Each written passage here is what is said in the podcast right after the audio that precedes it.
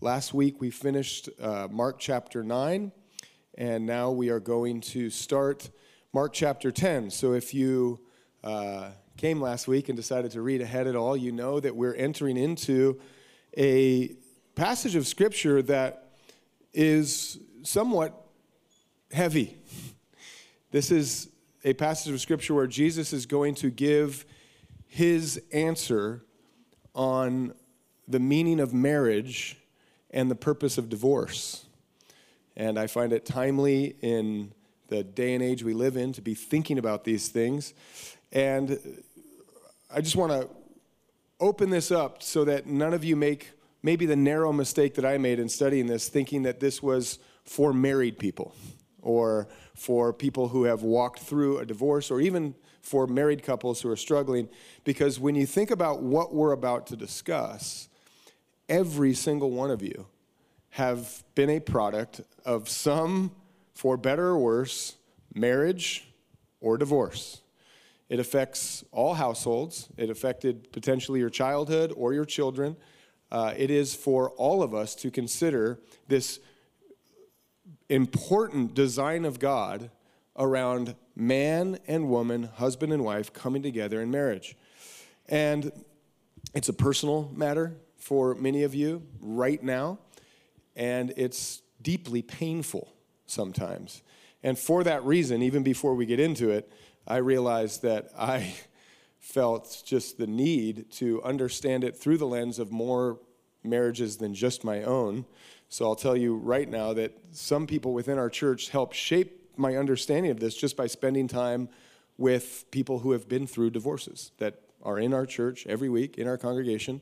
I got to meet with a few couples or a few people that attend our care group for divorce, which I'm so grateful that we have.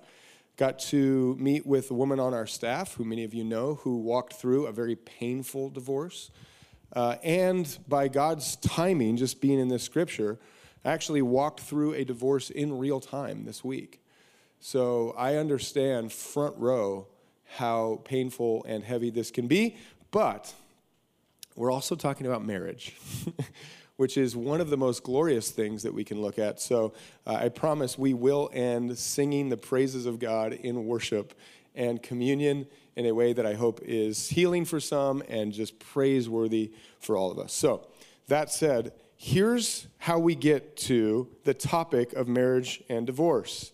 Chapter 10, verse 1, Jesus, it says, "Then he arose from there and came to the region of Judea by the other side of the Jordan." So he's on this march ever since we studied Mark chapter 8 and the great confession of him being the Christ, going to suffer many things.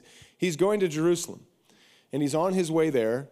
And as is often the case, as he travels, so do the crowds. And it says, "The multitudes gathered to him again. And as was a custom, he taught them." Again, so we've got a scene not uncommon in our study in the Gospel of Mark, Jesus and his disciples on the move, crowds gather, and he takes the opportunity to do what we're doing now, which is to teach the way of the Lord. And as we've already seen, one thing that happens whenever Jesus is trying to bless people with teaching, there are the enemies of Christ that come to deter him. And it says in verse 2, "The Pharisees came and asked him, 'Is it lawful for man to divorce his wife?'" Testing him. So the first thing that we look at in the framing of this question is not a simple question from student to rabbi. This is not someone from the crowd who is going through a difficult time. These are Pharisees who are constantly looking for ways to pull down the ministry of Christ and diminish his popularity. And it says very clearly, they were testing him. So let's understand what the test is, because Mark doesn't say. So we briefly give some context for a potential answer as to how they were trying to test him. First, we get a clue in what we already read, that they were in the region of Judea by the other side of the Jordan. Now, where have you heard the word, the Jordan, or where have we studied the scene of the Jordan River before? All the way back in Mark chapter 1, where our precursor to Christ, John the Baptist, was doing all of his baptisms. And in a study that we left for the listener's commentary, in Mark chapter 6, we actually find that John the Baptist has been killed. John the Baptist was not only calling people to repentance, but he was also calling the ruler, the tetrarch of the land, to a personal repentance because of an unlawful divorce that Herod had gone through to marry Herodias. And because of that political tension, John the Baptist had his head served on a platter.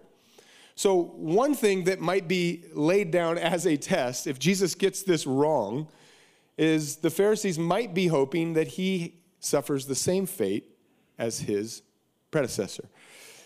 Another test, and maybe more appropriate for our time, was a theological debate that was happening in the day between the Pharisees and the teachers and the studiers of the law as to what constituted a legal divorce.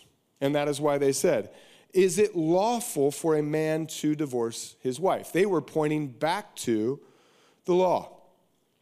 So Jesus correctly, in the middle of a political debate and a theological debate, in verse 3 he says, what did Moses command you? And so I will point to this tactic of Jesus, which he often does during a time of testing, whether it be from Satan or from Pharisees. He says, what does the word say? And as we've already set the scene for the topic of marriage and divorce being a test, welcome to 21st century America. Is there not a greater test against Christianity than the meaning of marriage and divorce? And I point that out because we live in a time where we can relate to a political test of this topic, and we can relate to a theological test of this topic, and we look to the model of Jesus. He says, well, what does the Bible say? Not what does culture say, or what do the trends say, but what does it say that Moses commanded you? So he wanted to take them back to the law. Specifically, if you're interested in the area of the law that was really the most focused part of the debate, was in Deuteronomy chapter 24. I won't read it all, but it briefly says that when a man takes a wife and marries her, and happens that she finds no favor in his eyes because he has found some uncleanness in her, and he writes her a certificate of divorce, and then Moses outlines in Deuteronomy chapter 24 how that certificate of divorce is supposed to have standing. And that is exactly what they say in verse 4. They said, Moses permitted a man to write a certificate of divorce. And as we think about their answer, they really represent two popular schools of rabbinical teaching at the time. There was a liberal school, and there was a conservative school, not unlike our day. There always seems to be liberals and conservatives trying to debate what the Bible is actually saying. So the liberal school, for those of you who are interested in the historical context, is the Shemai school, or the conservative school is Shemai. And the conservative school said that it was pretty much off limits. Divorce was not something that God ever wanted, and divorce was not something that you could just do for whatever you wanted, except for a shameful act within the marriage. And then there was the school of Hillel, which was much more liberal, and they pretty much got to the point where they found anything to be qualified as a woman being undesirable in the eyes of a man, and doing something that would be shameful or unclean.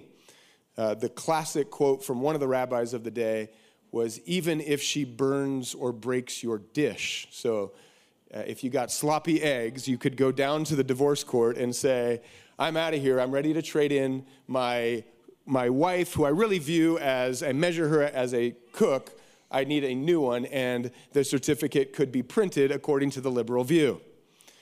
And so they find the answer within the context of Deuteronomy. They say there must have been a certificate. That's what Moses said. And both schools could agree that if you were going through a divorce, you needed to give a certificate. And the certificate allowed the person being divorced freedom to remarry, because the topic always led in that time to how you were ever going to remarry. So a certificate would be given. And this is what they say in verse 4. They said, Moses permitted a man to write a certificate of divorce and to dismiss her. So the trap is this. If Jesus says, well, that's what Moses says, so write a certificate and you'll be fine for any reason, the Pharisees, of course, could be ultra-conservative all of a sudden, and they could point out that he was not being true to the heart of God. And if Jesus is too hard on divorce, he could find himself offending the political powers of the day. And aren't we glad that Jesus does not seem to be swayed by popular opinion or by political correctness? The whole time that Jesus will walk them through the answer without actually laying a foot into the trap will be, what does the word say, and what is God's actual heart for the prescription of marriage and divorce? And this is why Jesus answered and said to them, because of the hardness of your heart, he wrote this precept. In other words, Jesus says, it is because of your hard hearts, because when you sin, and your sin and your hardness of heart causes your marriage to be a house of sin, or to put undue burden and pressure and to create a place where someone within that household would be in grave danger, God would accommodate sin, not because he loved it, but because he could save somehow someone in that household. And it was not ever the design. And we know that Jesus will now point to the heart of God as he continues down the line of what is actually the design. He then says, but from the beginning of the creation, God made them male and female. For this reason, a man shall leave his father and mother and be joined to his wife, and the two shall become one flesh. So then they are no longer two, but one flesh. Therefore, what God has joined together, let no man separate. What God brings together, don't try to separate.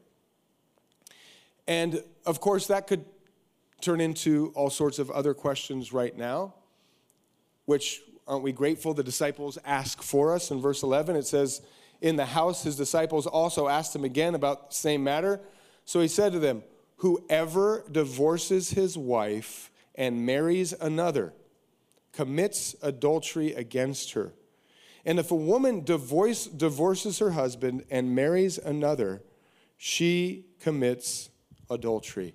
And this is not unlike the Sermon on the Mount, where Jesus raises the bar of righteousness to a point that outdid the standards set by the Pharisees of the day. And this is also a very heavy verse to read as we go through it right now, because many of you may be sitting and thinking of your own conditions and thinking of this verse, how it applies to decisions you have made about marriage or previous marriages. And this is a verse that is sometimes used in some churches to say that Jesus is outlawing divorce of any kind. It is plain as this verse. Except for the whole counsel of the Scripture and the teaching of Christ. What Jesus is saying is that the heart of marriage was not to have divorce. When God brings you together, do not be separated. But it is helpful also to read the parallel account given to us in Matthew chapter 19. In the exact same context, in the exact same answer to the question, Jesus says, and I say to you, whoever divorces his wife except for sexual immorality and marries another commits adultery, and whoever marries her is divorced commits adultery. In other words, if you go through a divorce and you walk down to the divorce office and get your certificate over any reason that you can find, because you're sick of the woman, or because you're no longer attracted to the man, or because you're no longer compatible, or because you don't like the food on the menu, it is not a valid divorce in the eyes of God. You're still married, and anything you do could be considered adultery because it's not valid. But that does not mean there are not valid ways that God accommodates the broken covenant of a marriage by one person. And in this example, he says, except for sexual immorality. If someone within the marriage vow, the covenant that was made between man and woman, has done something so heinous against their partner, against their husband or wife, to be joined to another, there is now an exception where the contract is now broken in the eyes of God. And God now sees that contract as something that was so violated that one person must be released as to not live under the burden of a broken contract with someone who has violated the deep, one of the deepest trusts between two human beings. If the contract is violated through sexual immorality, Jesus says that there is actually an escape route for the person who has been violated.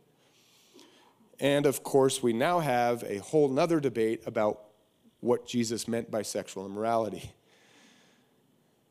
And so we can look to the original language and find the word porneia, which is where we get our word pornography. And we can try our best to categorize different things that would be sexually immoral in a way that would break the covenant.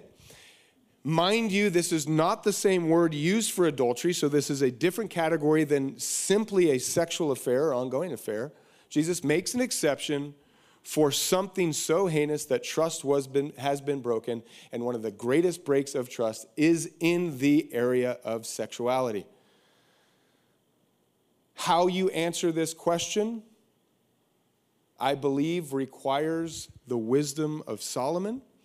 I do not think Jesus wants us to read the Sermon on the Mount and say, well, even a lustful thought is on par with adultery, and I can march down to the office as soon as I need to, and as soon as I catch this person I'm just trying to get away from with a lustful thought, I'll be out of here. I think that violates the heart of the exception clause that Jesus is trying to make. But what I will say is, when there is something so heinous and so difficult and so tragic that the heart of the marriage has been broken, you will need the grace of God and the wisdom of Solomon to know what God's will is for you in that area.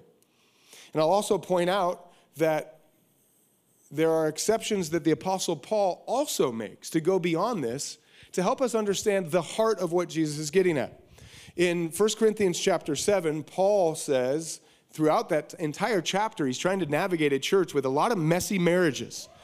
And he gives one example in 1 Corinthians chapter 7, verse 15. But if the unbeliever departs, let him depart. A brother or sister is not under bondage in such cases, but God has called us to peace. And this is departing from marriage, meaning, if you find yourself married to someone who has lost faith, they've become an unbeliever, they have shaken their fist at God, and they've actually abandoned the household, Paul says, without the red letters of Jesus, this is a violation of the covenant of marriage. You have been abandoned. And if you have been abandoned, you must not live under the burden of a covenant that the other party is no longer keeping. So Paul uses, I believe, a spirit-led inspiration to encourage the people that he was pastoring how to understand the heart of what Jesus' exception clause was getting at. If the covenant has been violated in a way where Jesus would say the person has hardened their heart because of the hardness of your heart. When two people come together, it is the most joyous day. It is the most soft-hearted union that you can ever experience. And when something comes in the form of sin to harden the heart against another through the visual picture of sexual immorality, an addiction to pornography, affairs that break the heart of another person, abandoning the person, or putting the person's life in danger, Jesus says that the covenant has an exception. And all the way back to Deuteronomy, when Moses was writing this, all of the certificate of divorces came with the warning that it was an abomination. It was never the heart of God. And we say all of that in the category of the testing question of divorce, but that is not actually how Jesus emphasized his response.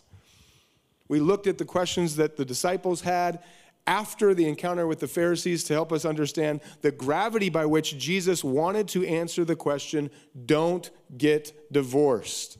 If you get a divorce that is not valid in the eyes of God, you're still married, and anything you do with anyone else would be considered a violation. But we go backwards because this is how our Lord wants to answer the traps and the tests that point people to the question of divorce. He goes back not just to Deuteronomy. He goes back all the way to the beginning in Genesis. And when he says, because of the hardness of your heart, Moses gave you a precept, he reminds them that at the beginning of the book of Moses is the design of marriage itself. In verse 6, he says, but from the beginning of creation. This is a direct quote from Genesis chapter 2. From the beginning of creation, God made them male and female. And so we remember the heart of God from the beginning did not include precepts. There was no law of Moses in Genesis chapter 2. Whatever law followed the fall of man was in reaction to sin that violated the original design. Remember, in the beginning, the Lord said in Genesis, it is not good that man should be alone. I will make him a helper comparable to him. It was a gift and a blessing from God, and part of the foundation of the story of the Bible was the blessing of marriage. And one of the things that we must consider in the times that we live in, that this can be a theological or political trap for the believer, and it can be a temptation because we live as exiles in a pagan land, to think that divorce is something that we can find any reason for, is that Jesus wants his audience and us today to understand that marriage is holy and sacred from the beginning. Here's how R.C. Sproul puts it. Our biggest problem is that we have lost touch with something that God has called holy. Marriage is a gift from his hand. At the very foundation of human civilization, there is nothing more essential to society and culture than the family. Though the whole world goes crazy trying to redefine marriage, let every Christian be determined in their commitment to the sacred institution of marriage. Marriage is holy and sacred before the law. And I will point out, it's worth remembering that before the law, before it was written, before the word, before the Bible you hold in your hand, there was marriage, which means everything that we study about marriage that is in the Bible because it's true. It's not true because it's in the Bible. The Bible is describing an essence of what God made. It's true because God made it that way. And then he says, from the beginning, he made them male and female. One man and one woman, a husband and a wife, come together with the command to be fruitful and multiply and represent the oneness of God. Two counterpart designs, man and woman, from the beginning. For this reason, a man shall leave his father and mother and be joined to his wife. And as they're called to be joined together, it says, and the two shall become one flesh. So they are no longer two, but one flesh.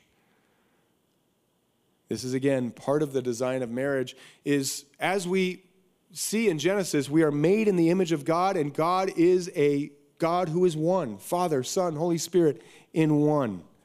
And marriage is this beautiful way that God represents his oneness through people, that they would come together and be one.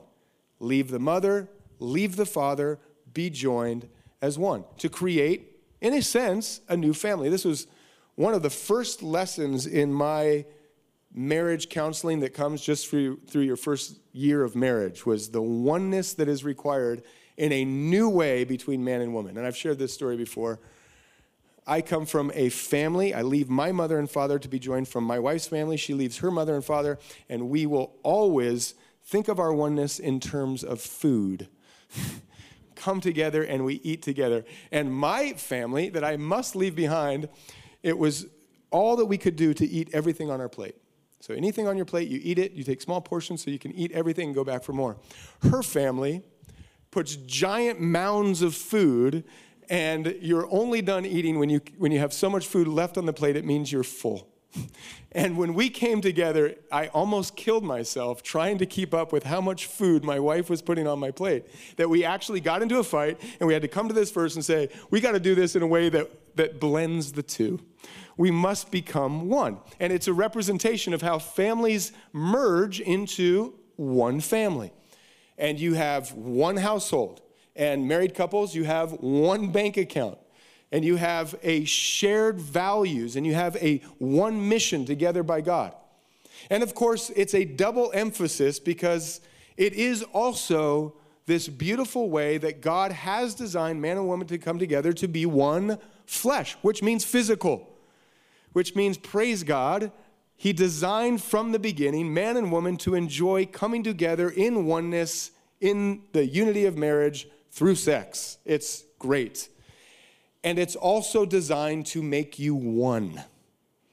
If you're struggling in marriage, if you go through the dry spells and the difficulties, and you think about this sermon, and you think to the difficulties of marriage, remember God's gift of oneness is through physical relationships in some ways. Do not let that die. Show me a dead bedroom, and I'll show you a dead marriage.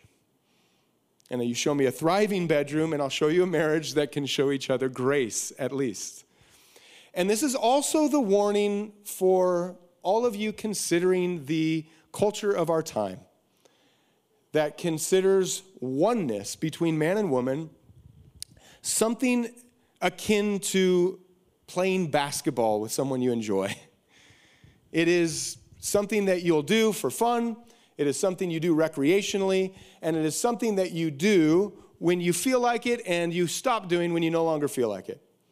And so we now live in a time where more people are cohabitating outside of marriage, sleeping in the same bedroom, and it is odd if young people in our society wait to the third date to become one outside of marriage. That's strange. And we wonder why so many people are depressed, feeling anxious, and empty inside. Because this oneness is the power of God to join man and woman together, and it is not to be separated. This is not something we're supposed to be experimenting with whoever we feel like. The reason that we're going through an absolute avalanche of psychological damage and heartache in our culture is because we have treated sex as though it is not one of the most powerful unions on earth. It is not something to be messed with. It has the power to make you one, and it has the power to rip your heart in two. If you're a young person, heed my warning. Culture is inviting you to go down a path that the Proverbs say will stick an arrow in your back, and it will destroy your heart. And one of the only ways to medicate is to go farther and farther and farther down the road of oneness with someone that is not your spouse. And then he says, the two shall become one flesh. Therefore, what God has joined together, let no man separate. When God joins us together, we are not supposed to tear it apart. I actually have a very practical way that I learned this lesson in just a kind of a living parable kind of way. You think about the power of God bringing man and woman together in oneness. The unit that is created when man and woman come together is so powerful. It is as if you glued something together and tried to tear it apart. And when you try to tear apart something that has been glued together, it does not go back to the original state. And my example is this passage of Scripture in the Genesis account. The first wedding I did, I taped the wedding vows to the passage of Scripture. Just taped it right on there, let no man separate. And then I got to that passage of Scripture to teach it later, and I realized that I could not get the paper off the page. And as I tried to peel it back, I literally ripped that sentence out of the Bible because I glued paper through tape to the Bible. And it rips apart. And that is a picture of what happens when you allow God to bring something together in oneness and try to tear it apart. You cannot go back to the original state. Here's how C.S. Lewis puts it. They, Christians, speaking of mere Christianity, all regard divorce as something like cutting up a body, as a kind of surgical operation. Some of them think the operation is so violent that it cannot be done at all. Others admit it is as desperate remedy in extreme cases. They are all agreed that it is more like having both your legs cut off than it is like dissolving a business partnership or even deserting a regiment. What God has designed to be joined together to represent his oneness, to bless with the power of a family, is not a business partnership. We're not talking about two people coming together, shaking hands, deciding to have some fun until it's no longer fun, and then going their separate ways. The oneness will be torn apart, akin to surgical amputation. And as I said, I've walked through divorce recently, and I've had to sit in the room where the oneness was not only represented between man and woman, but the children who part of the one household. And when the surgical amputation happens, there is heartbreak. And with all of these things in mind, Jesus says, so what God brings together, don't let man separate. Don't look for any reason to give up on what God has called you to. Don't march down to the office and find paperwork so that you can get on to the next thing that's more exciting, more invigorating, and more like it was in the beginning. What God has joined together, only God has the power to loosen. And those exceptions must be prayed through with the wisdom that James offers us from above. Sometimes I'll do marriages, and part of our acknowledgement in doing marriages in the state of Idaho is, now by the power invested into me by the state of Idaho and God. But I have to say, after studying this and meditating on this, I think marriages from now on, if we're going to go down this road, any of you soon, I think I'll take that line out. We're going to honor the court system that they will put into paperwork, the paper trail of what we have agreed upon before God and what God has brought together. But only God creates man and woman to be husband and wife. It is not the state of Idaho. It is not the federal government. It is not a pastor who oversees it. All we can do is recognize what God has made a covenant between man and woman. And part of those vows, you know, when I first started doing marriages back in my taping things in the Bible days, you know, I'd meet at the rehearsal dinner and say, you good to go? I'll see you tomorrow morning, and it's going to be great. And then I realized what I was asking these couples to agree to. From the beginning, there was no clause. No one comes to their wedding day in all of the decorations and the beautiful attire with divorce on their mind. And the covenant is to death. It is a death vow. So now I meet with them and say, you've got to read and pray and fast over giving your life unto death to this person. That is the stakes of what God has instituted on earth as being his institution for the glory of oneness. What God has brought together, let no man separate until death. So I'll just end with some therefores. Hopefully we understand Jesus raising the bar in his day and our day at the holy sanctity of marriage by God's design from the very first part of the story of humanity.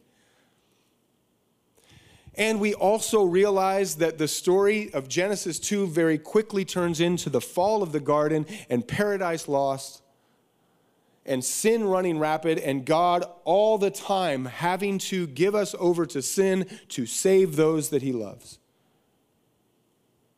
So this message is not a condemnation on anyone who has had to go through the painful surgery of an amputation of marriage. But I'll say this. If this morning you are married and struggling, all of us at times, you want to, just be reminded of that. This week, I'm studying all about marriage, and I'm getting ready to go to Israel and realizing that I'm a neglectful husband as I study marriage. All of us at times have a snake in the garden of our hearts come and say, did God really say, did you really commit this to the end of your life? Isn't there an exception? Isn't there something you could do? Couldn't someone else understand you better? If you are going through a time of struggle right now, and you have not gone anywhere near what Jesus would say is an exception to this very high bar of marriage, the word for you is to endure with patience, humility, and hope. That doesn't mean endure anything that would put your life in danger, any abuse that is physically harmful to you. It doesn't mean enduring someone that's so hardened against God that they have broken their covenant and their trust against you. But for the marriages that are hard, I just want to encourage you. I have seen so many people go through the fire of marriage and come out on the other side, glorifying God, more united than when they started, and serving and blessing others who are just a few steps behind them. And that could be you. Don't give up today. If your marriage is on the verge of divorce, or if you're going through a divorce, if you just went through a divorce, for those biblical, exceptional reasons, you are not condemned. God has grace for these ways that he has to accommodate sin. Sometimes he has to take things to the ashes to turn them into beauty. And I do want to offer you that just reminder as you're maybe right on the fork of the road and you're just praying unto God, what do I do? It says in James chapter 1, if any of you lacks wisdom, let him ask of God who gives it to all liberally and without reproach, and it will be given to him. One of the beautiful parts of this week was meeting with those people who had walked through divorce. And I can tell you, every person that I met with, from our divorce care to the woman on our staff to a man who had been abandoned, they all prayed and fasted and just pleaded with the Lord, God, give me wisdom. And every one of them at a time turned into a missionary for a hard-hearted spouse. That doesn't mean that's your calling necessarily, but I have found that God uses the spouse of a hardened person so many ways as his last attempt to reconcile. And then he will give a loosen of the bond when each one of those persons knew that it was by the grace of God that they were set free, and they'd done everything to wait and hope. Before they ever thought about going down this road. So I pray that you will have wisdom and grace as you find yourself in the trial and the fire of these exceptional clauses to marriage. I also want to speak to those of you who are kind of on the other side of this message, and you read this and you think, man, I wish I would have read this 15 years ago. If you've committed adultery that led to a divorce, if you didn't know Jesus and his wise words to point you back to the essence of marriage and you broke a covenant that was not at all godly or God-honoring and then you remarried and you find yourself looking back and realizing you handled that in ways that do not represent how Jesus would have led you in that, I'm going to point back to 1 Corinthians chapter 7. because Paul was dealing with a lot of messy marriages, and he was dealing with new believers and people that were coming together out of all sorts of things. And he says to them, "Brethren, let each one of you remain with God in the state in which he was called." What I don't want any of you to hear is, "Oh my goodness, I'm reading this now and I'm realizing I'm committing adultery with my current spouse. I got to go get a divorce from her." That would not be the answer. You've got to stay where you're called. And you've got to believe in the promise that God can use what was intended for evil for your good. He can heal the broken path of destruction that sin left behind you. He can cleanse you from all unrighteousness, including the unrighteous acts that you committed, the unrighteous decisions that you made. He can forgive you, and he can cleanse you, and he can somehow redeem you right now where you're at, because you cannot go back. So I share with all of us, whatever category of marriage you find yourself in. And for those of you who listen to this and your best reference point is your own household, or maybe someday considering marriage, think of the single, the young and old single, those who are still waiting. Your job is to know God so intimately that you would not place marriage or your desire for a spouse anywhere near his throne, and trust that his plans for you are perfect and his timing will not fail you. And you can benefit from what I'm about to read as well. So for our current marriages and for our challenged marriages and for those of you who are on the other side of divorce and those of you who are still waiting, all of us, as we go through the Psalms as a church, can benefit from Psalm chapter 51, which is the Bible's medication for brokenness when it comes to the acts of infidelity and horrible, horrible decisions. And I'll just read this one verse to you, but I encourage you to read all of it if this is something that you need to be built up in. David cries out in his own despair over this topic, "Create in me a clean heart, O God, and renew a steadfast spirit within me."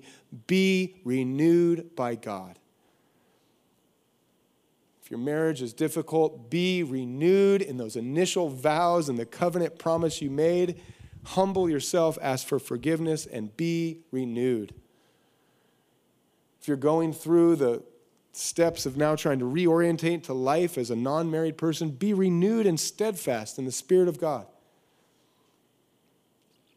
And for all of us, as we wait, be renewed in your endurance to wait on the timing of the Lord. And so every week, communion is very necessary, because we live in a world where we need refreshed and reminded where we're going and how we get there all the time. We are going to heaven. We get there by the free gift of the cross of Christ that cleanses us. But today's communion is especially important. I love that in all the weddings I get to do, so often the first act that the husband and wife decide to take together is to remember the cross, communion, the body and the blood, that Jesus died and paid for our sins as the foundation of our marriage. It's the renewal of our marriage. It's the hope that marriage can endure and survive.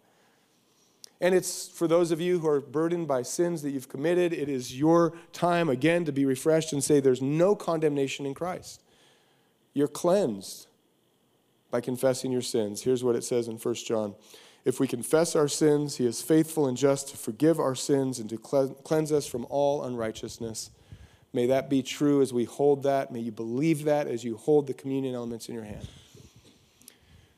And we're going to worship now, and I just want to end by saying this. This is one short sermon that might open up an entire can of worms in your heart, in your mind, in your marriage.